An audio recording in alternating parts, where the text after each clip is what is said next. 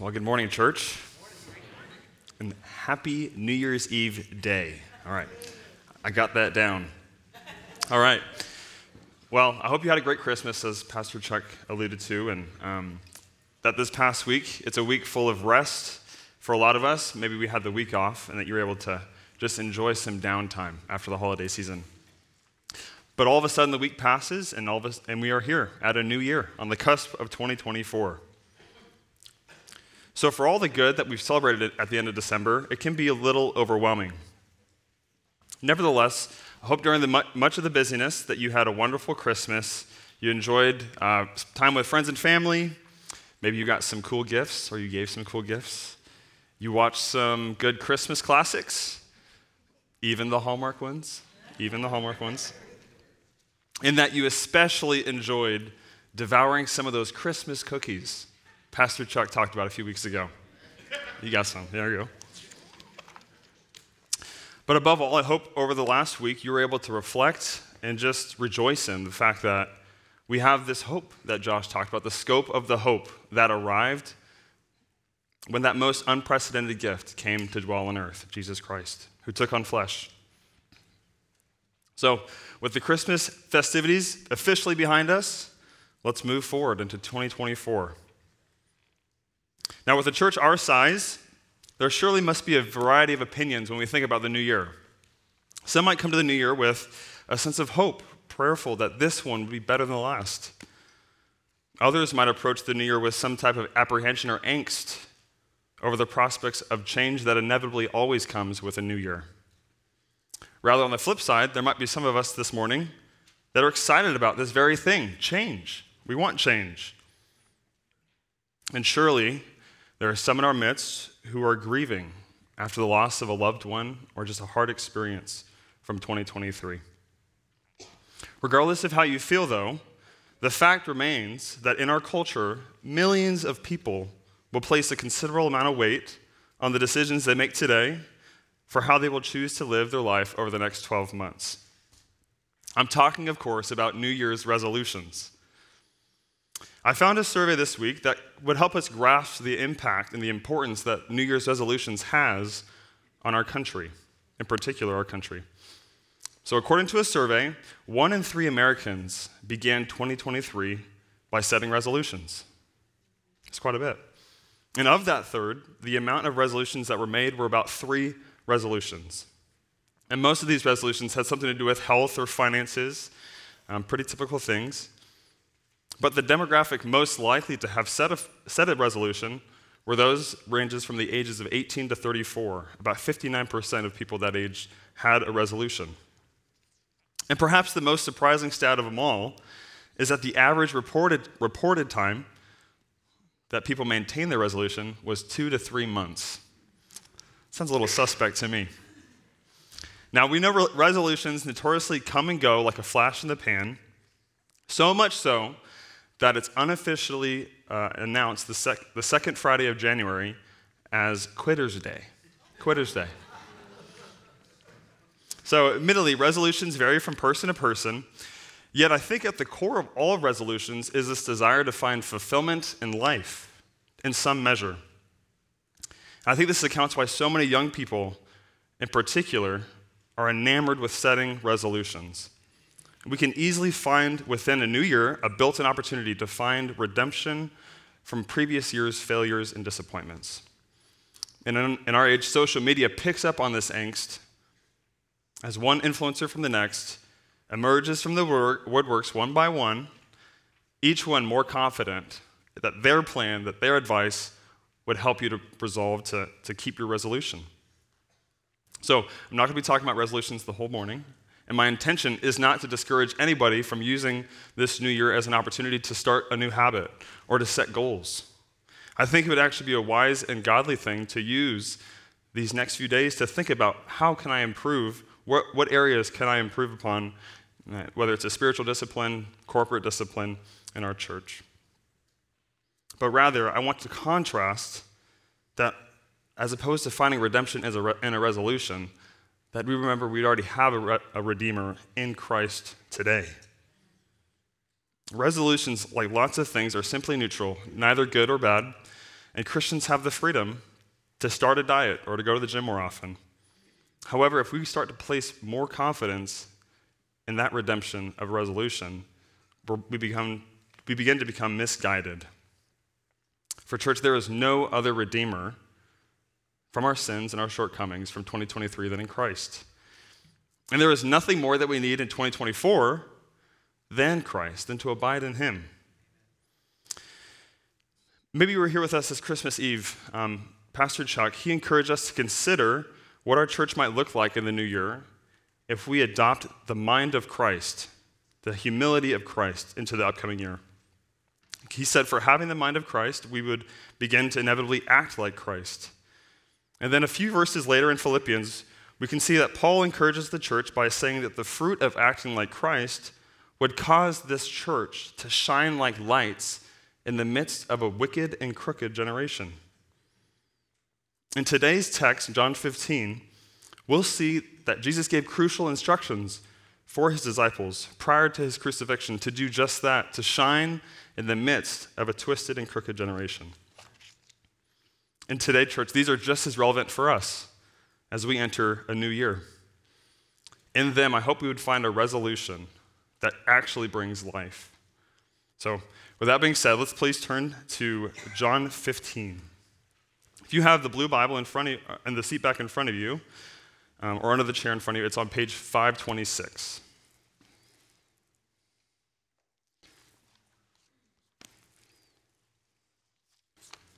I'm going to take a swig of water before reading this. All right. John 15, verses 1 through 17. These are the words of the Lord. I am the true vine, and my Father is the vine dresser. Every branch in me that does not bear fruit, he takes away. And every branch that bears fruit, he prunes, that it may bear more fruit. Already you are clean because of the word that I have spoken to you. Abide in me, and I in you. As the branch cannot bear fruit by itself unless it abides in the vine, neither can you unless you abide in me. I am the vine, and you are the branches. Whoever abides in me, and I in him, he it is that bears much fruit. For apart from me, you can do nothing. If anyone does not abide in me, he is thrown away like a branch and withers. The branches are gathered, thrown into the fire, and burned. If you abide in me, and my words abide in you, ask whatever you wish, and it will be done for you. By this my Father is glorified, that you bear much fruit, and so prove to be my disciples. As the Father has loved me, so have I loved you. Abide in my love. If you keep my commandments, you will abide in my love just as I have kept my Father's commandments and abide in his love. These things I have spoken to you, that my joy may be in you, and that your joy may be full. This is my commandment, that you love one another as I have loved you. And greater love has no one than this, that someone laid down his life for his friends. You are my friends if you do what I command you. No longer do I call you servants for the servant does not know what his master is doing. But I have called you friends. For all that I have heard from my Father, I made known to you. You did not choose me, but I chose you and appointed you that you should go and bear fruit, and that your fruit should abide, so that whatever you ask in my name, he may give it to you. These things I command you, so that you will love one another. So, church, what we find in the context of John 15 is a situation comparable to ours as we venture into 2024. Back in chapter 12, Jesus can be seen triumphantly entering into Jerusalem with his disciples ahead of the Passover festivals. These disciples, having witnessed his miracles and sat under his teaching for the past three years, must have, have high hopes entering into Jerusalem on this trip. And surely this was the moment that Jesus would assume his throne and officially lead Israel to peace through a political upheaval.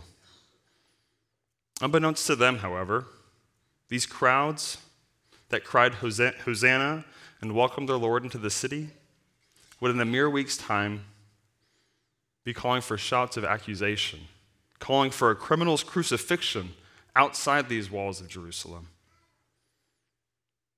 Jesus, however, knew that his hour had come to depart from the world and return to his Father in heaven. So, with, with his impending departure in mind, Jesus spends the next four chapters of John, from chapters 13 to 17, preparing his disciples for life in the world absent of his physical presence. And Jesus chose these words, these words in John 15, for the purpose of implanting within his, in, the, in these simple men a devout resolve to boldly and compassionately be his witnesses in a world full of suffering and sin. And, church, they've been recorded for us as well in John, so that we too might be encouraged toward the same end to have boldness and compassion as, as we're Christ's witnesses in a world still suffering from sin. So, upon, upon completion of his final supper, Jesus leads the group out of, out of the upper room and towards the Garden of Gethsemane, where he'd end up giving himself over to his conspirators. But the master teacher that Jesus is, on the way he sees a vineyard, and he catches his, and it catches his eye, and it prompts him to teach his disciples a lesson about their dependency they'll have to have on him even when he's gone. And his point in John 15 is not hard to discern. He's, it's pretty simple. As the branches must remain attached to the life source of the vine for them to have any life or to bear fruit, so too must his disciples remain attached to the vine if they want to be fruitful and they want to have life. Church, Jesus is clear here. The life of our discipleship to Christ is nourished by abiding in his love. So, as I said, this passage it doesn't appear all that complicated on, on the surface. And a quick reading could cause us to conclude that this teaching was on maybe the easier end of Jesus' teaching spectrum. There's a lot of things Jesus taught, and some of them are harder to understand than, either, than, than others. This one, in my mind, it seems like it's on the easier end, right? wrong. Um, as I read and reread the passage in preparation for this morning, my tune slowly began to change. There is much here for us to meditate on, actually, a full year's worth that we really could give to meditating about what it means to abide in Christ. And uh, as Maddie mentioned, we're having a church history uh, connection class coming up. One of, the one of the people I'm sure we'll talk about is this man named Augustine, or Augustine, however correct way to pronounce it is. So famously, Augustine said that the scriptures are shallow enough for a child to swim in without having to worry about drowning, yet also deep enough for an elephant to swim in. That's kind of an interesting comparison, child and elephant, but I think it gets the point clear that the scriptures are, are wide and deep. And all of us this morning are, are different points in our journey with Christ and his scriptures. Some of us can swim a little bit farther away from the edge. We can swim a little deeper. And others are just blowing up the floaties, learning how to swim. And that's okay. Wherever we're at today, my hope and my prayer is that through understanding this passage, we'd all just grow a desire to want to abide with Christ. We'd want to know him. We want to spend time with him next year. So, in the text, we find Jesus reading or teaching through a metaphor of a commonly known object at the time. It was a vineyard. It might be something like if you're walking down the street and you see a football game, you would compare something uh, to a football game. At least that's what I would do. Um, but his intention through this metaphor was to vividly demonstrate to his disciples their dependency on him and how fruitless they would be if they didn't abide in him. And then after teaching, uh, the metaphor, he went on to explain and give commentary about what these things meant and how to abide in him, how to actually fulfill the thing that the metaphor was pointing to, namely, abiding in his love. So, in these two, past, two portions, we'll see two, two movements, and that'll kind of guide our thinking this morning. And the priority in all of them is that abiding in Christ ought to have something as we consider goals or resolutions for this next year. As we, as we head into the next year, a lot of things on our plates. This, this needs to be a priority for us according to Christ. for, the, for our life as disciples to Jesus is nourished by abiding in his love. So, I'm going to go ahead and read John 1, 1 through 8 again, not the chapters, but the verses, um, just to kind of get us fresh in our mind. So it says, I am the true vine, and my Father is the vine dresser. Every branch in me that does not bear fruit, he takes away. And every branch that does bear fruit, he prunes, that it may bear more fruit. Already you are clean because of the word that I have spoken to you. Abide in me, and I in you. As the branch cannot bear fruit by itself, unless it abides in the vine, neither can you, unless you abide in me. I am the vine, you are the branches. Whoever abides in me, and I in him, he it is that bears much fruit. For apart from me, you can do nothing. If anyone does not abide in me, he is thrown away like a branch and withers. And the branches are gathered, thrown into the fire, and burned. If you abide in me, and my words abide in you, ask whatever you wish, and it will be done for you. By this my Father is glorified, that you bear much fruit, and so prove to be my disciples. So in Jesus' metaphor, we see two main actors, two main actors in the metaphor. They're both found in verse 1. It's Jesus as the true vine, and his Father as the vine dresser. So Jesus is the true vine, and his Father is the vine dresser who prunes and removes. That's what the, that's what the Father does. He prunes and removes. So let's briefly discuss both, and we'll see that they tell us a little bit about who God is and our relationship to him. We'll start with Jesus, the true vine. So if you were to sit down this, later this afternoon or sometime this week and just read through John, you'd often see Jesus use, using this word true, this adjective true, in relation to him in many of his conversations. And like most words that we have, true can be used in, in a variety of ways. And one of the ways the Bible frequently uses true is in the sense to distinguish something as eternal, divine, and heavenly, rather than just human and earthly. So distinguish between the two. True would be human, divine, and eternal, and not, to not be true would be just to be human and earthly. And so the Bible uses true often in the New Testament to pull on a thread of an Old Testament image or theme to show how Jesus is the fulfillment of that theme. An example we see in John is in uh, John, John chapter 6, verse 32, where Jesus calls himself the true bread from heaven. So, in this portion of John, Jesus referred to himself as the true bread in response to a demand for a sign to be, for, to be performed, like the one that, the, that Moses and the Israel, Israelites received when the, when the bread from heaven uh, fell down. And as the true bread from heaven, Jesus responded that he was sent down to provide eternal, lasting sustenance in offering himself. So, what these complainers received was actually far better than what Moses and the Israelites received in the, in the wilderness. So, Jesus is doing the exact same thing when he says he is the true vine. He's pulling on a thread and showing that he is the completion, fulfillment of that theme. So, in, throughout the Old Testament, we see that the vine is a common symbol for the nation of Israel.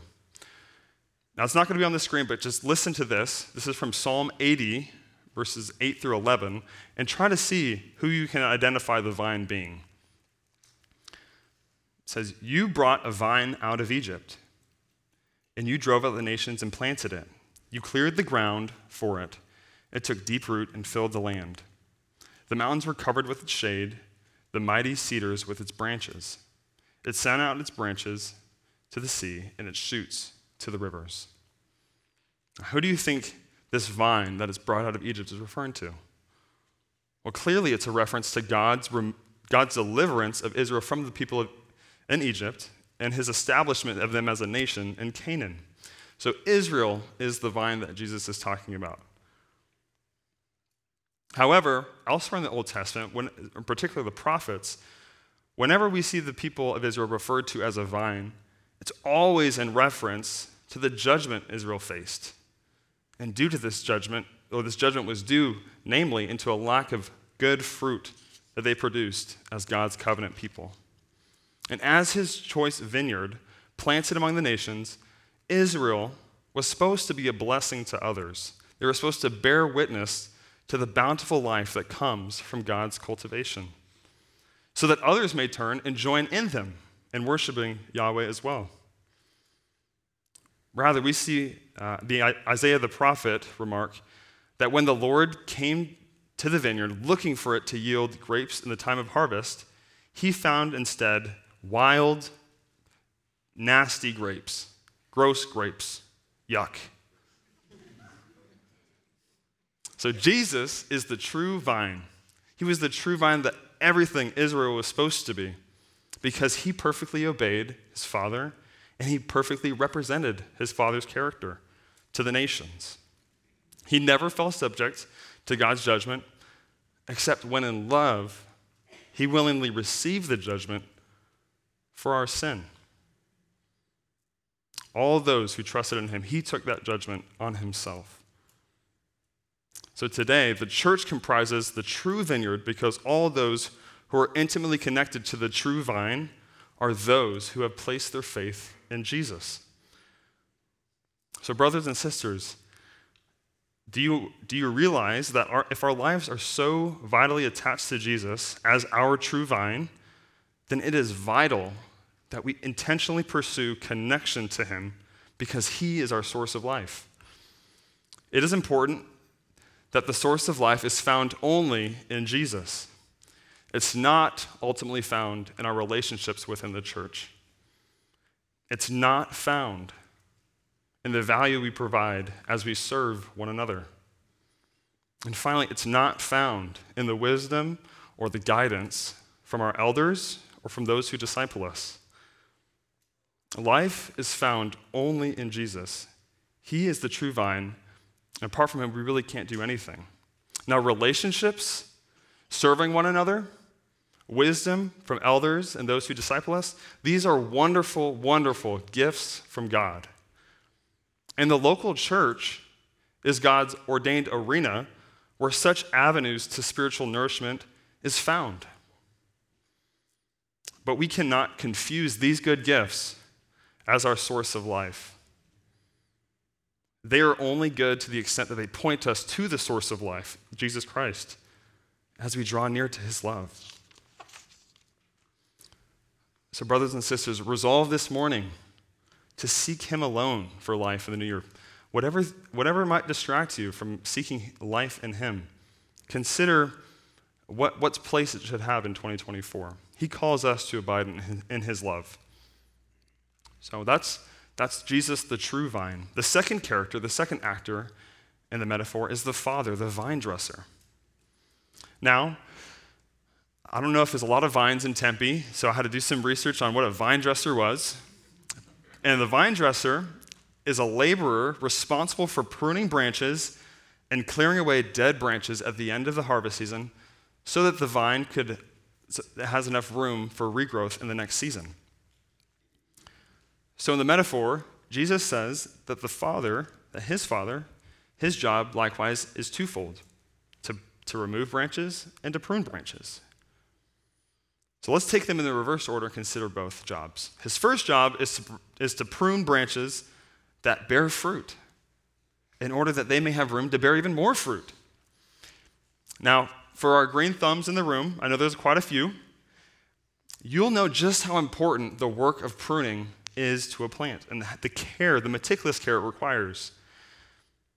To go into any session of pruning without a purpose or a plan is a surefire way to destroy your garden. And to the untrained eye, vine dressing can look like someone stripping back a vine back to the bare stub, leaving it incapable of growing any fruit in the future. And this pruning is what Jesus says is given to those that bear fruit. Those who bear fruit are pruned. No fruit bearing branch is exempt from the Father's shears. Each cut, however, is made precisely and done with the utmost care by our perfect vine dresser. Many in our church this morning can personally attest to the painful process that the Father's pruning can be. I know I can. But as I reflect on those times, I praise God that His shears were used in the form of trials to prune my remaining sin. I'm thankful that he did so. And how amazing would it be to share stories of the Father's vine dressing, his pruning, and the work, the good work that's come out of that. Church, we should praise God when he prunes us. Because as Chuck prayed, all those he that he began a good work, he will complete. And part of that is pruning out our sin. But maybe you, you find yourself today in a season where, that you're presently in, that the, the pruning is pretty severe. And you're confused of why it needs to be so difficult, why it needs to be so hard. Well, I would encourage you this morning to take heart, knowing that the Father would never thoughtlessly hack you to pieces.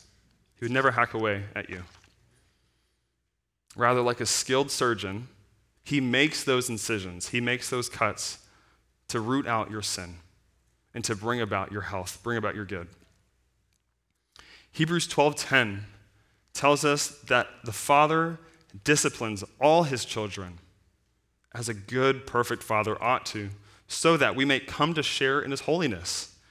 To share in God's holiness is what we were made for. And as new creations in Christ, this is our inevitable end. This is what we're destined for to be spotless and pure, without blemish. Still, he is not unaware to our frailty, and he knows our frame and remembers that we are dust. You can entrust your whole life to him this year, church. He loves you. And as seasons of pruning come, inevitably, maybe tomorrow or at the end of the next year, as they come, remember Jesus' words, or James's words, Jesus' brother, James, his words. he says, Count it all joy, my brothers, when you meet trials of various kinds. For you know that the testing of your faith produces steadfastness. And let steadfastness have its full effect that you may be perfect, complete, lacking in nothing. His other task is more sobering, though. Taking away all those branches and burning all those that fail to bear fruit. But it's helpful to remember the context here. Jesus was speaking to his own, and he was encouraging them to persevere prior to his departure. His intention was not to scare his disciples of threats that they may be removed if they, if they slipped up. Earlier in John, Jesus said that he would not lose a single one, not a, not a single one of his sheep, as he called himself the Good Shepherd. We are secure in Christ. But however, it does remain the case that the Father removes branches that fail to bear fruit even those who at one point gave indication to be attached to the vine. But had those branches truly been connected to the vine, they would not have been removed, they would have been pruned, because that's what he does to all those who are attached to him who bear fruit, he prunes them. But being removed from the vine, they showed themselves to not truly be branches connected to him. And upon this thinking, one's mind might immediately turn to Judas, who epitomizes the branch lacking true connection to Jesus, even though he was as close as anyone, thus failing to bear fruit and, and then end up being removed. We read in John 1, 1 John 2:19, and he, John clarifies for us this thinking. He says, "They went out from us, but they were not of us. For if they had been of us, they would, they would have continued with us. But they went out that it might become plain that they all are not of us. Jesus' words are clear. Fruitfulness is an infallible mark of true Christianity. The alternative is dead sticks that amount to ash. Now we're at verse 3. Jesus reassures his disciples by telling them that they are presently clean. Today they are clean. Why? Because of the words that he has spoken to them. As they heard his words expressing who he was as the Son of God, the Christ, the Messiah, and when they believed in him, they were placed in a purified relationship with the Father. No longer dirty, they were clean. And because of their cleanness from their sin, Jesus invited these disciples to abide in him, to draw near to him, to remain in him. Church on Mill, you too are as clean as these disciples because you have received Christ's words as well. And the death that Jesus was preparing his disciples for, that has secured your security and your ability to abide in him. And what was this, clean, this cleansing for? What was the purpose? Why, why, why did he clean the disciples? Well, in verse 9, it says, because he loves them. Verse 15, it's because he's made them his friend. In verse 16, it's because he chose them. He chose you. All of this so that you would abide in him and that he would come to dwell within you by his Holy Spirit, and so that he and his Father could make their home with you. It's pretty wonderful that the Father and the Son come to make their home with his people. But how do exactly do we abide in Christ? All these things may sound right, orthodox, check the mark, nod the head, but how exactly do we put these things into practice? Is that up to our own prerogative? Do we get to choose whatever makes us feel good? I feel like I'm abiding in Jesus by doing this. Is that, is that okay? I feel like He's in me by when I do this. Is that okay? These are, these are the questions that Jesus answers in our next portion of Scripture, verses 9 through 17. And Jesus moves from the vine metaphor and he restates how we go about actually abiding in Him. So I'll read from 9 to 17. As the Father has loved me, so have I loved you. Abide in my love. If you keep my commandments, you will abide in my love, just as I have kept my Father's commandments and abide in his love. These things I have spoken to you, that my joy may be in you and that your joy may be full. This is my commandment, that you love one another as I have loved you. Greater love has no one than this that someone laid down his life for his friends. And you are my friends if you do what I command you. No longer do I call you servants, for the servant does not know what his master is doing. But I have called you friends. For all that I have heard from my Father, I made known to you. You did not choose me, but I chose you, and appointed you that you should go and bear fruit, and that your fruit should abide, so that whatever you ask the Father in my name, he may give it to you. These things I command you, so that you will love one another. So, after using the metaphor to reveal our dependence on Him and the fruitfulness that comes by doing so, Jesus begins to rephrase his words, yet retains the same principle of abiding in Him.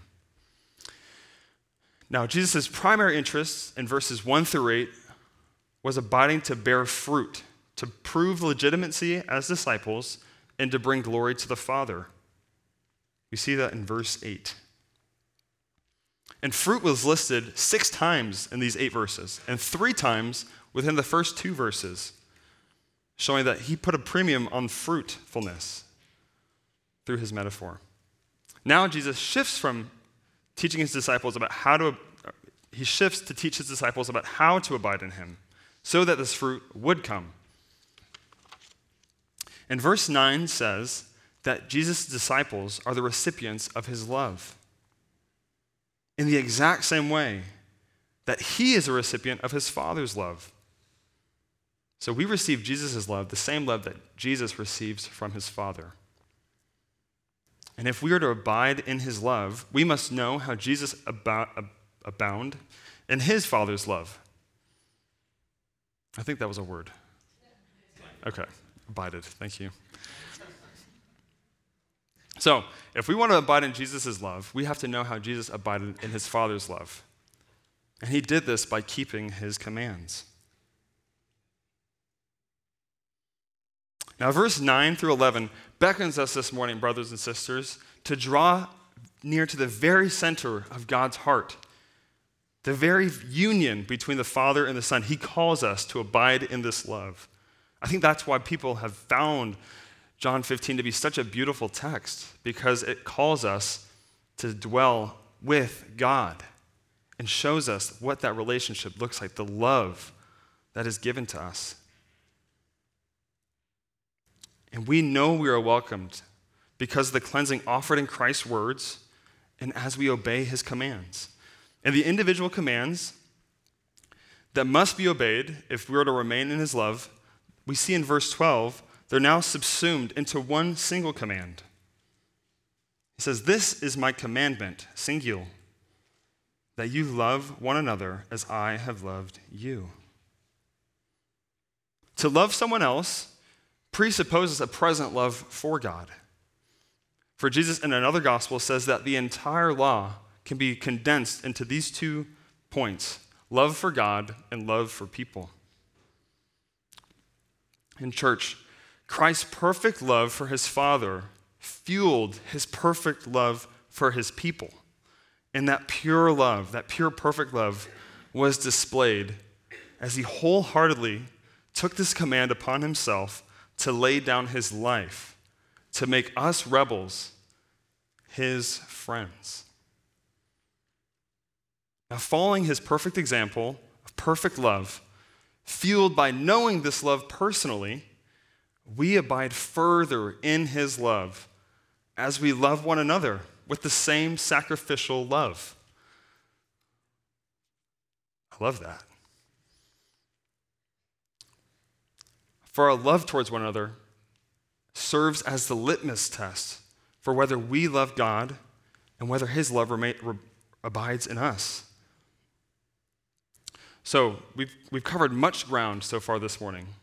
And I thank you for your patience and your encouragement um, and how you value the scriptures. Jesus is the true vine. And through union with Him, through connection with Him, through faith in Him, we have received the perfect source of life in his love. And we abide in him. As we abide in him, we'll bear fruit, and this brings glory to, to the Father. And his Father, we see, is he's now our Father. And as such, he promises to discipline us as love as his sons and daughters so that we may come to share in his holiness. So when we, when we abide in the very love of Christ, we're abiding in the love that the Father shows to the Son. This infinite and eternal, deep, endless love. And, brother and sister, if you're in Christ this morning, He welcomes you to draw near and to abide in His love this morning. And every day, as you seek to obey His commands, to love one another with the love that you've been shown, we're not earning his love. It's a love that we received that goes forth and loves others. For he has chosen you, chosen you to bear much fruit, and that your fruit would abide, again, to the praise and glory of the Father. As you abide in him, your, your prayers, even, will start to imitate the will of God, knowing his will, and now becoming your own, transforming you into him. And if you don't know Christ, this is the love that you're invited into. Where other, where other place can you find this love? It's not going to be in a resolution. It's not going to be in a relationship or, or in a job, a title. It's not going to be in, in, in wisdom from the world. It's only found in Christ. And He invites you today. What we find in verse 13 is He laid down His life. Greater love has no one than this, that someone laid down His life for His friends. That is exactly what he's done for us. You were invited into that this morning as well. If you would turn from your sin and trust in him, you would become a friend of God. Now, church, it's been a wonderful year. God has done so much to build us, not only numerically, but in unity. I mean, let's look at our last uh, uh, uh membership meeting. A unanimous vote to build a new building. Praise God for that unity. So let's, let's rejoice this morning at, at, what God has done in our church over the last 12 months in 2023. We've added countless, countless members. We've baptized uh, lots of college students. We've seen those grow up in the faith through disciple makers, through relationships. Um, there's a lot to praise God for, all the fruit that He has brought us. And God willing, in 2024, there'll be a lot more opportunities to cultivate, cultivate this mind of Christ that Chuck was talking about in 2024 as we plant Mosaic, as we fundraise for a building, as we send off graduates in the summer and welcome new students in the fall, as we even have an election. So, today, church, I hope I would encourage you to resolve to abide in Christ. Resolve to abide in Him, for our discipleship is nourished only by His love. We will stay connected to Him this next year through the pruning, through everything, as we abide in His love, because we're nourished by His love. Please join me in prayer.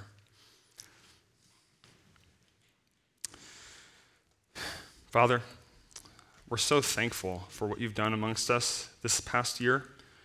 We're so grateful for your grace um, and that what you've shown us in your word this morning. Lord, we ask that you would uh, help us to remain in you, to abide in you, cleaning our conscience from guilt and fear. Lord, you call us to, to dwell, to, to abide in you, to draw near I pray that this next year we would be marked by love for one another and love for our community as we uh, seek to bring you glory through the fruit that you bring about. In Jesus' name, amen.